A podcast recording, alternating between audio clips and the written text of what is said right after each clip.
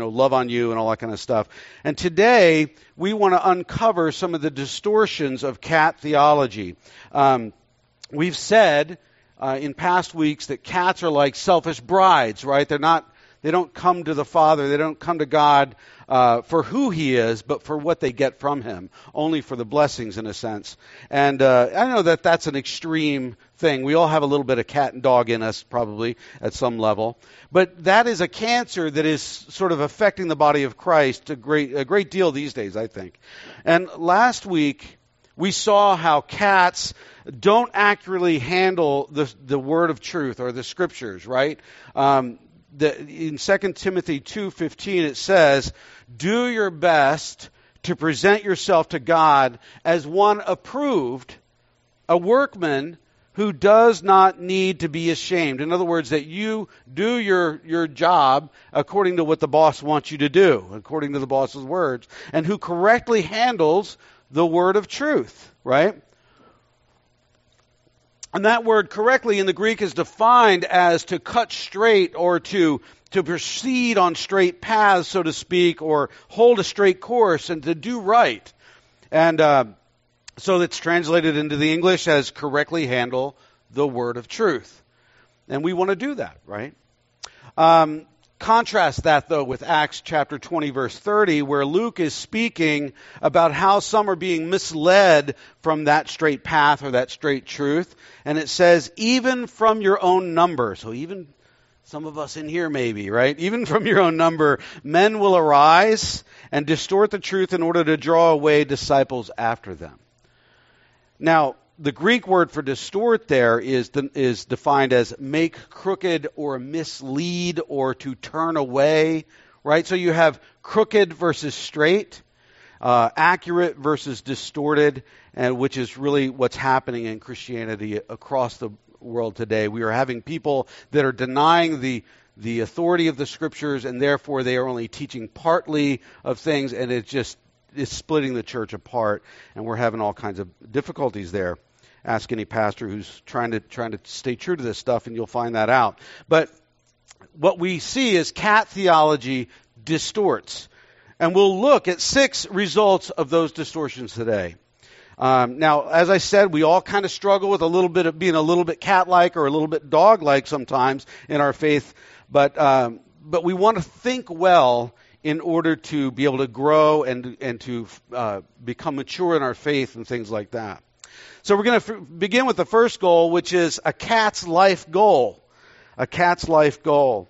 And it almost seems, you know, that you can't tell the difference between a Christian and a non-Christian, you know, in today's day, day and age, right? Maybe it's because both seem to live for the same goal, right?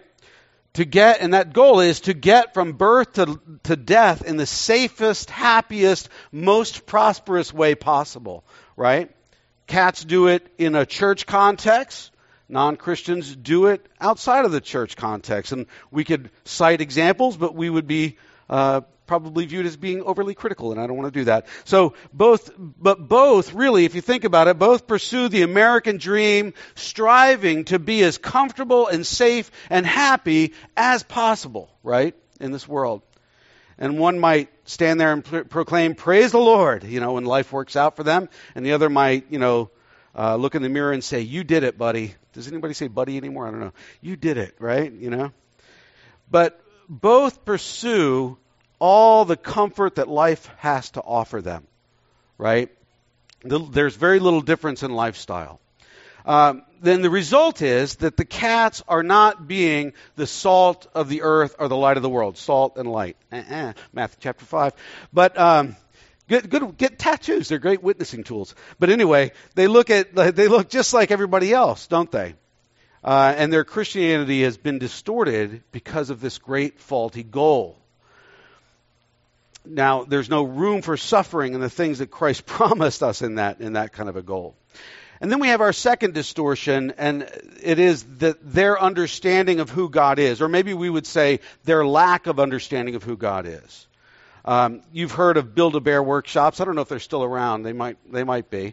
But um, you would go to the store, you'd buy all the little bear stuff. You know, you buy the, the bear skin, I guess, and the stuff and the clothes and the little accessorizing things to put up on your bear, sort of to express your inner bear. Maybe I don't know, but it's uh, you know, it's all about you being happy with your product, right? And, and rightly so. You're paying for that product. You should be happy with it. But for cats, instead of a Build a Bear workshop, we have a Build a God workshop. And so they stand there before all the attributes and all the characteristics of God, standing there looking at the shelves with all those things on the shelf lordship and righteousness and grace and mercy and all these different things on that shelf. And they say, you know what? I want a God who's holy, but I also want my freedom and I want to have fun. So, not too holy. I'll just take a little bit of that for my God, right? And I don't want him to ask too much of me. So, lordship is probably not important to me. I'm going to leave that on the shelf. I'm not going to make that a part, part of my God. I'm not sure, really sure what righteous means anyway, so maybe that doesn't really matter to me. You know, it might be limiting to me anyway, so I'll leave that on the shelf as well. Wrath sounds really, oh, I don't like that at all. It sounds mean. I don't want to, I don't want to worship a mean, vengeful God. I will not take that. I'll leave that on the shelf.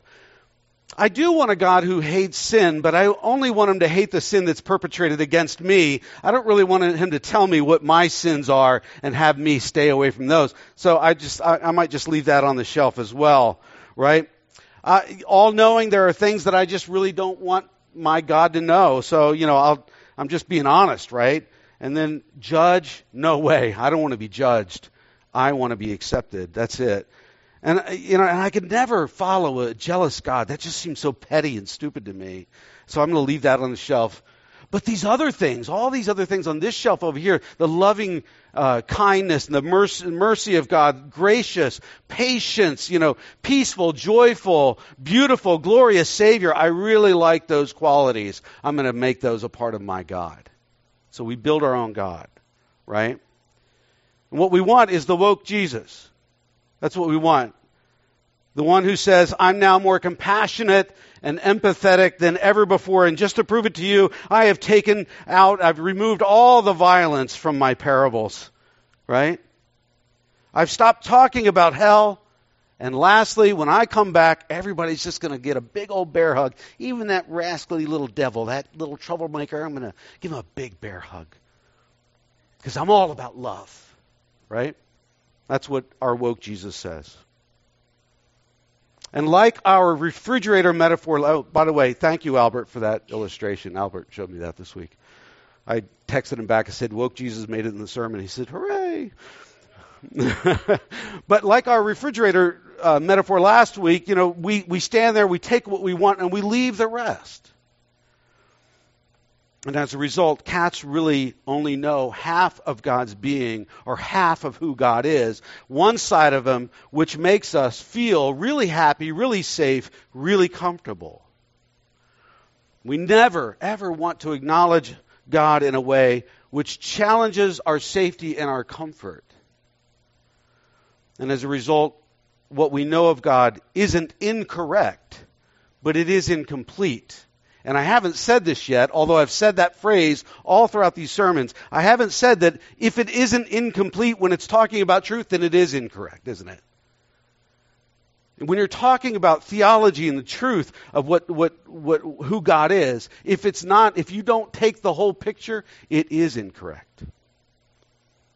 So when God's glory demands that we scale back, that we limit ourselves, that we don't just indulge all of our desires, that when he challenges, uh, challenges us in ways of uh, how we spend our money, how we spend our time, our talents, our sexuality, things like that, cats think to themselves, that can't be. I saw him. I saw him bless Abraham and Solomon and David. He, he must want to bless me like that. He must want to give me all that I want. He would want me to trust, trust him for my best life now.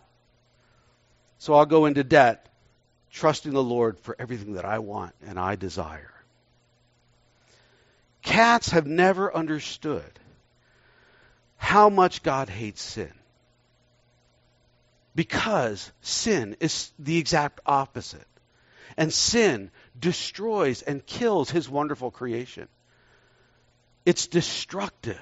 Even when we feel like our sin is giving us life, it is sapping the life from us. And God hates that. How loving things, even you know, material things or even like ethereal things like comfort and safety, more than Him is idolatry. Something which replaces Him on the throne of our lives. And it is sin which, we, which, God, which God cannot condone because it's the exact opposite of His nature. So, because they only know half of who God is, or uh, you know, loving the blessings of God more than God Himself and all that kind of stuff. And because their goal in life is to, to have the safest, happiest, most comfortable life possible, they make choices in their lives which take them farther away and out of God's presence. And then when God says to us, like in Matthew 28, go, Go and make disciples of all the nations. Go, I want you to take my glory out to the Muslim world where there is only one missionary per every one million Muslims in the world. Proportionately, that's not very helpful. A cat's knees buckle when they hear that and they think, no, no way. You know, I, I, I did a short term once. Wasn't that enough? I ate the food. It was terrible. I slept on a dirt floor in some hut someplace. I butchered the language, right? And there's no way I can learn Arabic or Chinese at this stage of my life. God must be calling me to stay here and somebody else to go. He would never do that to me. You see, they never understood the lordship of Christ.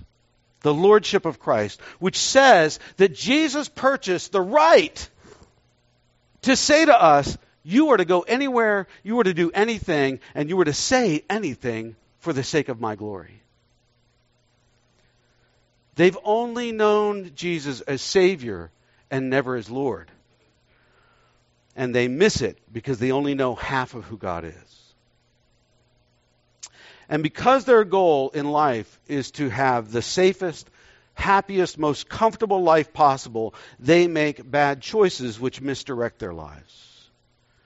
And when God says, I want you to suffer for the sake of my great name, for my holiness, for my glory, a cat cannot fathom that thought, and they think to themselves, I didn't give my life to God to suffer. I gave my life so that He would bless me. Blessing makes me feel good, so there's no way that God would call me to suffer. And because they want safe, happy, prosperous lives, they never see the jealousy of God concerning his glory and how Jesus himself suffered for the glory of the Father. They miss out on the blessings, all those wonderful blessings of having internationals live in their home, of having a, an unwed pregnant teenager live in their home, of caring for the prisoner or the poor or the sick or anybody like that. And they end up playing life only safe and never taking risks because they only know the half of God. And what they know of Him isn't incorrect, but it is incomplete. And when it's incomplete, it is incorrect. Let's look at the third distortion a cat's shaky assurance of salvation. This is a dangerous one. And I have to be careful on these in, in this one. To a cat, there is a guarantee of salvation because they prayed that magic prayer. Right? They prayed that magic prayer. And you ask them, uh, you know, when did you become a believer? And they say, oh, when I was seven years old, I was at church and I felt the conviction of the Holy Spirit. And so I went up front, I went down the aisle, and I accepted the Lord that day, and I prayed that prayer. And then you ask them, well, how's life now? Like, what, what has God done in your heart and your life? And they say, ah, life's a mess. It's, you know, my wife is probably going to leave me. My marriage is failing. and my kids are alienated from me. I'm, I'm going to, I overindulge in everything and I'm probably going to get fired. Well, how's your relationship with the Lord? How's that going? Oh, terrible. I'm pretty angry and bitter at God. He doesn't listen to me. He's never, he's let me down so many, so many times. I don't talk to him that much anymore, to tell you honestly. And what you find out is there's, there's really no life change, there's really no transformation, but they prayed the prayer. But remember Matthew 13:44 which says the kingdom of heaven is like a treasure hidden in a field when a man found it he hid it again and then he went in his joy and and and sold all he had and he bought that field. Christianity is fueled by joy since we've just we've found such a great treasure in Jesus. Now, I'm not saying that you can measure somebody's salvation just by looking at them at any moment in their life. We all go through very difficult times, and, and some of this has to be couched in life. I mean, David was not really, you wouldn't say David is expressing joy in some of the lament of his Psalms, right? And we all go through those times. But we're talking about overlooking a whole life. See, cats don't realize that D- the DNA of conversion has embedded within it the concepts of joy and delight and treasure. And to them, being a Christian embraces only words like decision and prayer and commitment and deed. There's no treasuring, there's no delight, there's no intimacy with God. And again, don't misread me. Just because you don't feel close to God all the time does not that does not belie that you are so you're a cat and you don't you're not saved. That's not that's not what I'm saying. But in a cat's life, God's off in a distance. He is stoic, he's impersonal, but they're sure of themselves because they just prayed that magic prayer. But nothing's changed. Nothing's changed. You know, old you know, old in old days we used to call it the carnal Christian, or or we might say, um, you know, all right, we had just different terms for it, but they've really only ever wanted fire insurance, right? They play the game of church. They, they live their own life the way they want. That often leads to disaster. And sure, they come to God, but they only come to God in great times of need. And, and when things are going well, why speak to Jesus? Why spend the time? No use. George Barna doesn't use the term cat Christian, but he describes them well when he wrote this. He said, One out of every four believers surveyed indicated that they had not experienced great life transformation attributable to their faith. Biblically, this if you if you are reading the scriptures, if you are walking in this really well, this does put our faith and our relationship with God in question. I I have to look back on my life and evaluate where I am. Matthew 7, 16 through 18 says, You'll recognize them by their fruits. Are grapes gathered from thorn bushes or figs from thistles? So every healthy tree bears good fruit, but the diseased tree bears bad fruit. A healthy tree cannot bear bad fruit, nor can a diseased tree bear good fruit. Remember last week we compared verses which cats don't like? This is probably one of them. Because if our lives aren't radiating the goodness and the joy and the peace of God, the scriptures would question the validity of our position in Christ, of our relationship to Jesus. Cats fear this verse like you wouldn't believe. And they just answer, Well, I prayed the prayer, so I'm good. Cat theology does affect more than just lay people, right? In the church, it also affects church leadership. Which brings us to our fourth distor- distortion. What happens when a pastor has catitude? I think that's such a creepy picture. I, I didn't like it, but it was the best one I found.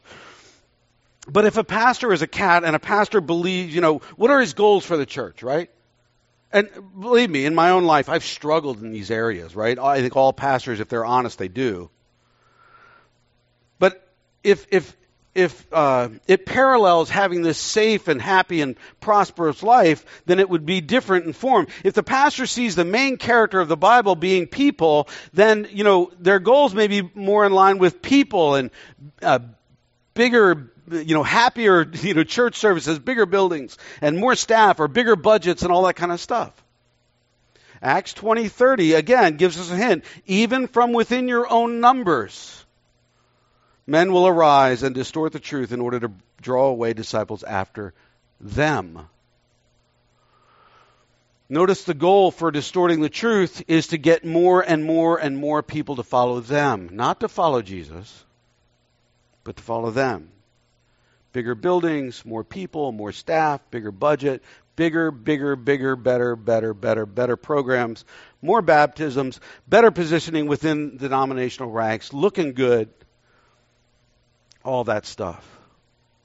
See, I think this is one of the biggest problems right now because uh, a cat can thrive on the digi- in the digital world really easily.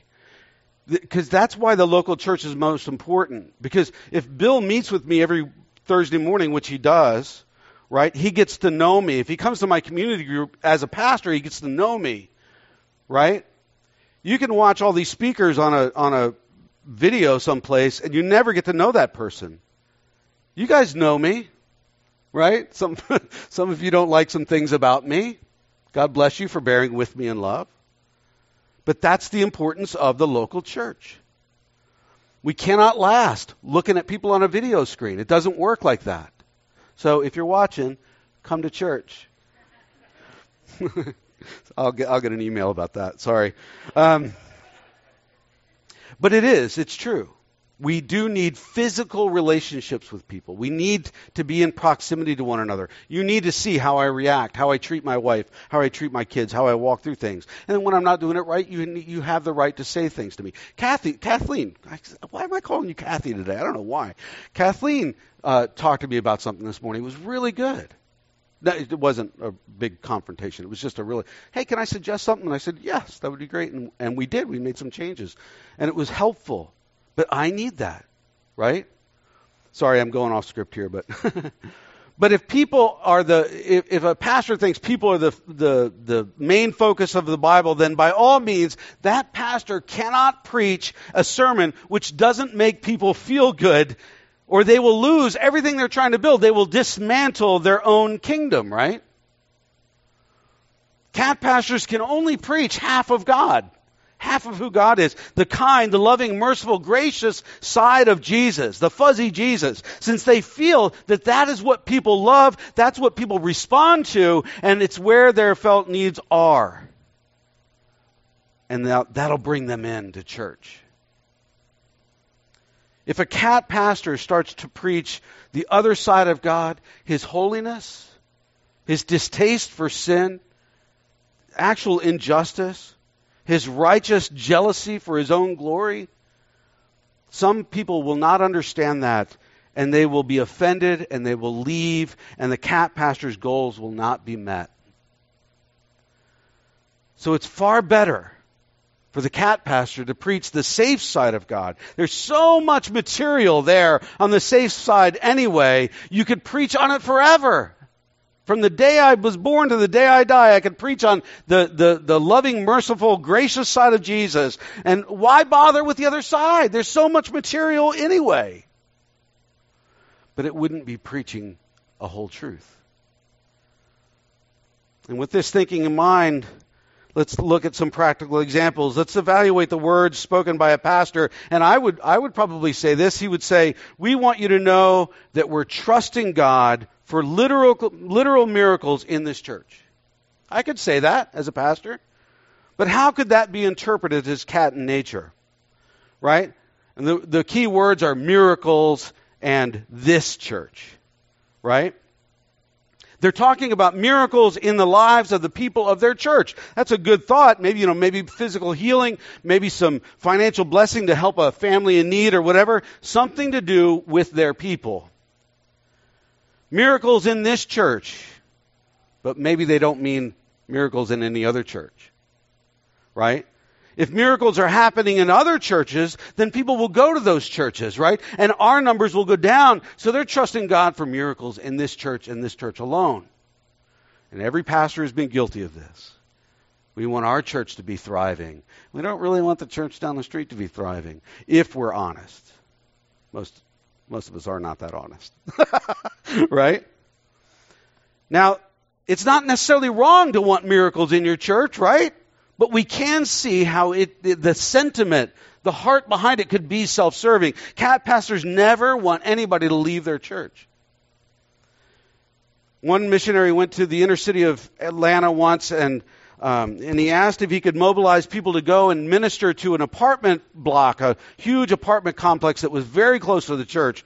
Uh, where 72 different foreign languages were spoken. And, and all these people from all these unreached people groups where you can't get missionaries into were living in this apartment complex. And he wanted to just take people over there and start, start a ministry to these people. But they all worked menial jobs in that par- apartment complex, which meant the only time that they were collectively free was on Sunday mornings. And that meant that the people from the church would have to go to this apartment complex on a Sunday morning and miss services. And the mission pastor got really excited about it, right? And, and he told the senior pa- pastor about this possibility, and the senior pastor said no. How could they miss church? If they miss church, then we won't have them here in the building to worship together. Primarily concerned, probably, with growing a bigger church greater numbers, denominational status, things like that. His church was of greater importance probably than the lost internationals that were living near his church. Let's look at these sermon series titles that see if they're cat or dog in nature. At, first impression, do these uh, do these uh, sound more God-centered or people-centered? And are they wrong? Grace for every season of life. Your set time has come. Speak the blessing, speaking the blessing, overcoming discouragement. God wants to amaze you. They could be great. They could be good. In all honesty, right? It, de- it depends on what's preached in those sermon series. Uh, some might be purely cat sermons. Some might be purely dog sermons. Or it may be a mixture of both. It depends really on where the pastor's heart is. Now compare it to these titles uh, born blind for the glory of God, God's purposes in the recession. He must increase, I must decrease. How to endure to the end, suffering for God's glory.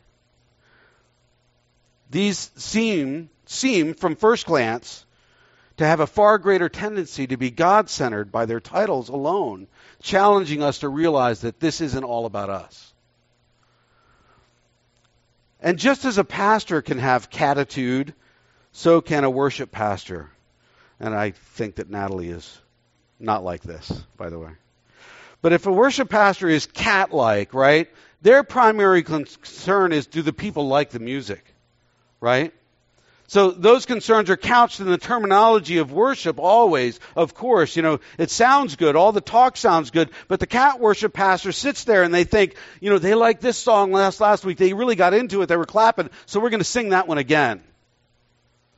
But the dog pa- worship pastor says these songs are honoring to God. So out of these songs, which ones seem to really draw people closer to Jesus? Uh, one thing we, you, you, guys remember Vinny? I was very close to Vinny. We knew each other really well. Who was our former worship pastor? Got moved to Atlanta. I always really respected how Vinny like sifted through songs, and there was there was one particular really popular song that was out there on the radio, and everybody wanted him to do it in church, and he would say, No, not going to do it. I don't like the lyrics. They don't seem to be honoring to God as I would like them to be. And he just said no. and he took a few hits on that, right? And I, I thought that was respectful, right? But cat, people focused, dog, God focused, right? Now, there are pure cat songs out there, probably, right? And there are pure dog songs out there, and there are some that have mixed messages. Like, let, us look at the song, Who Am I, right? Look at the first three words, Who Am I? Where is the focus, right? And, it, you know, what about the rest of the words? You, you read them that, that the Lord of all the earth would care to know my name, would care to feel my hurt. Who am I? That the bright morning star would choose to light the way for my ever wandering heart. Now, looking at the rest of the song, where's the focus? Uh, not because of who I am, but because of what you've done, not because of what I've done, but because of who you are. I am a flower quickly fading here today and gone tomorrow, a wave tossed in the ocean, a vapor in the wind. So this seems to, the focus seems to maybe switch more to God in that, right? And at the end, he starts out with the word still, saying something like, even though we're still nothing, right, you still put your focus on us.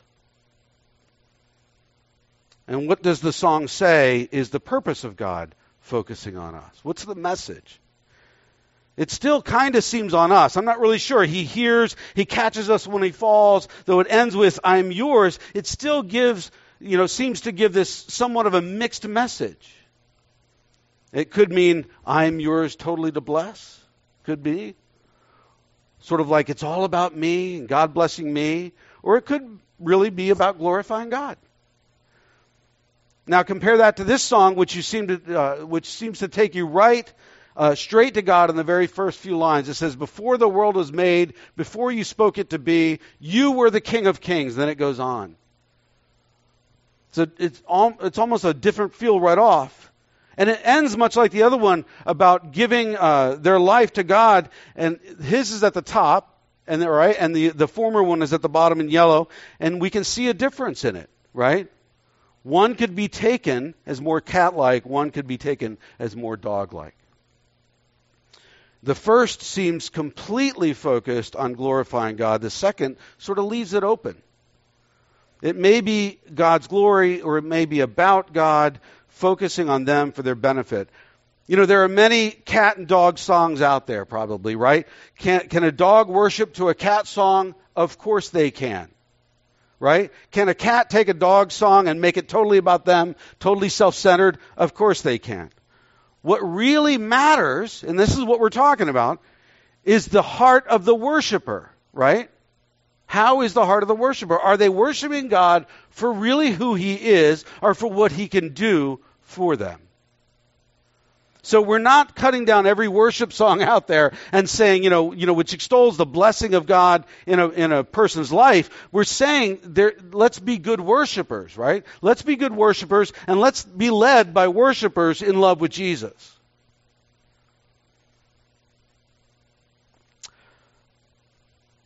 I want to say some things and I, I can't. I, I, it's just too soon. Uh, good things, good things. What, what about youth pastors, right? How can their ministry become distorted? Well, the goal of the youth pastor, right, the cat youth pastor, is to build the youth group, to get them to feel good about, about themselves, to help them get along with their peers and their parents and their siblings, and, you know, guiding through, through morality issues and things like that. Um, and, and, you know, to be honest, we create these monsters, don't we? We set up the systems to create a monster. And we, we really leave, leave it to them. And, and we, we have to take ownership in that as well. But if you evaluate the difference between these two, one says, Lord, help them to see that it's cool to be a Christian, right? And then the other, the other guy, I can't even read that, it's so small. He says, Lord, bring it us, us to all the point where we delight in you and are willing to suffer, even die for your glory. Now, moms and dads, do you want your youth pastor saying that to your kids? Maybe not, right? Maybe not. What are they both communicating, though? What are they both saying to our children? So if we're playing playing hangman with the cat and we were three consonants away, what could be the word which describes what a cat pastor has to do? Anybody good at hangman? Entertain. That's what he has to do. He's got it. Oh, you got it, didn't you? they like they did the thing back there. Entertain. That's what we that and we set them up to do that, don't we? We really do. See, if they don't entertain, kids would just stay home or they'd go someplace else, which makes it very difficult for a youth pastor to preach about the other half of God, doesn't it? As a result, cat youth pastors focus on things like just things like all night bowling and lock ins and beach trips and game nights and concerts, anything to keep them coming, keep them happy, keep them entertained. And what is taught by all that? Cat youth pastors sometimes teach only half of who God is. The fun, easy side, not the tough side of living for His glory. They don't preach suffering and sacrifice and lordship or world mission. They have to keep the youth happy. God's unimpressed with catitude in whatever form it takes in church life. He desires an honest teaching of His Word, teaching both sides of who He is, all sides of who He is. There is the loving, kind side of God, but there is also a vengeful, wrathful, jealous side of God. And both are correct. And both glorify God. But that's not very popular in today's narrative. Cats are more worried about people and getting others to follow them. Hence, they only address half of God and they never challenge people to go outside of their comfort zone, which is teaching a distorted truth. It really is. When lay people and senior pastors and worship leaders and youth pastors are dogs, they are so focused on delighting in God and glorifying Him. No matter what the cost, even if it means suffering or death for them.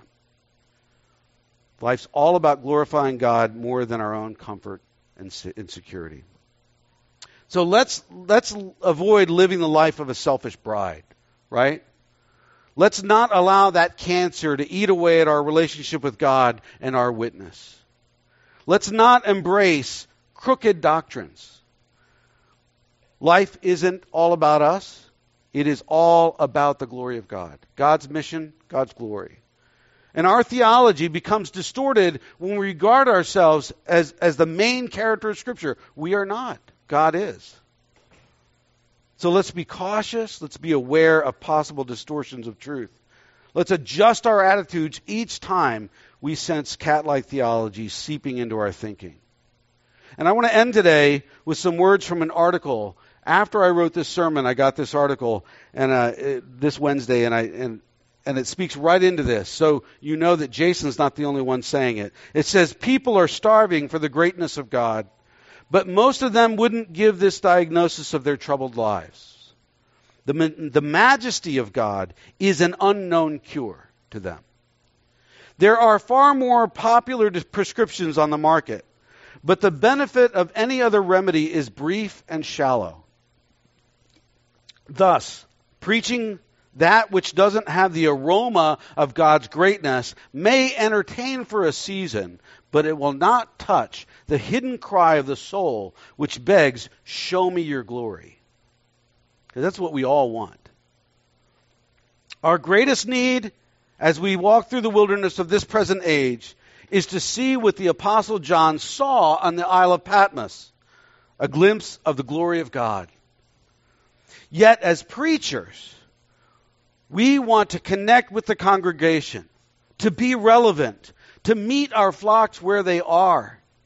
We've heard the protests for more practical sermons.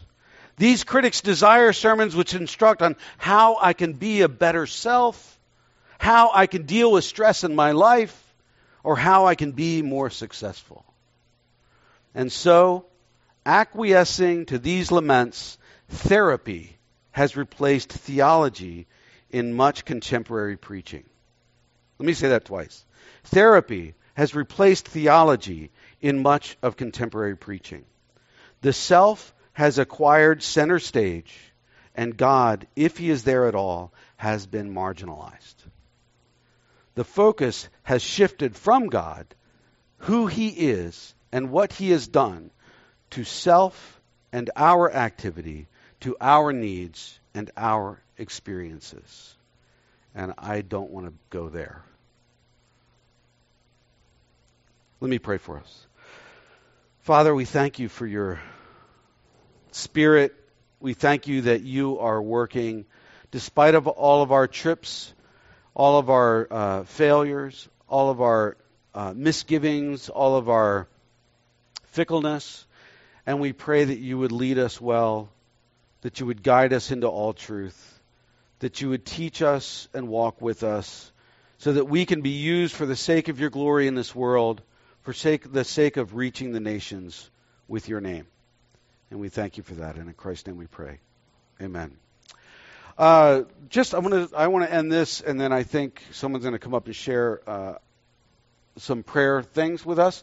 But uh, generosity. Cultivate generosity. Four there's four ways actually there's more ways to give. There's a black box over there. If you brought a check or cash you can put it in that black box on your way out. There's also a square card reader back there. But the best way for us uh, is to go and and get on our automatic funds transfer thing with the breeze our church management system and uh, and do it that way. Um, but also uh, I want to say, I forgot, welcome, thank you. Um, we have these these little gifts, and if you are visiting us, even if you're visiting us and you're going to leave today and you know you're never coming back, take one. Um, uh, there's also bags of pens and, and magnets back out there, and these are all right out there outside the door. Uh, we take these, I give them to businesses. They love them. Um, if you if you are if you would like, you can fill out a welcome card, and there are places for prayer requests on the back there, and you can uh, let us know some stuff about you. We might contact you by email or text or something like that. And then uh, we're having a baptism uh, service July 18th. Uh, if you want to be baptized, you need to talk to me now, and we need to talk through that and what is you know wor- work on what you're going to say and what it means to be baptized and, and all that kind of stuff. So please email me, jason at 68.org. And then lastly, we have a Sharing Your Faith workshop Saturday, June 26, 9 to 3. It might actually be uh, shorter than that, but you can go on the website and just click on that banner and it will take you to the registration page. It's only 15 bucks to register. If you can't afford 15 bucks, just tell us and we'll register you. Don't worry about it. Um, but we would love to as, have as many people here that day going through that that uh, as as we can. There is free lunch that day and also free childcare. So please uh, don't let any of that stand in your way. And uh, I think Katie's going to come share with us.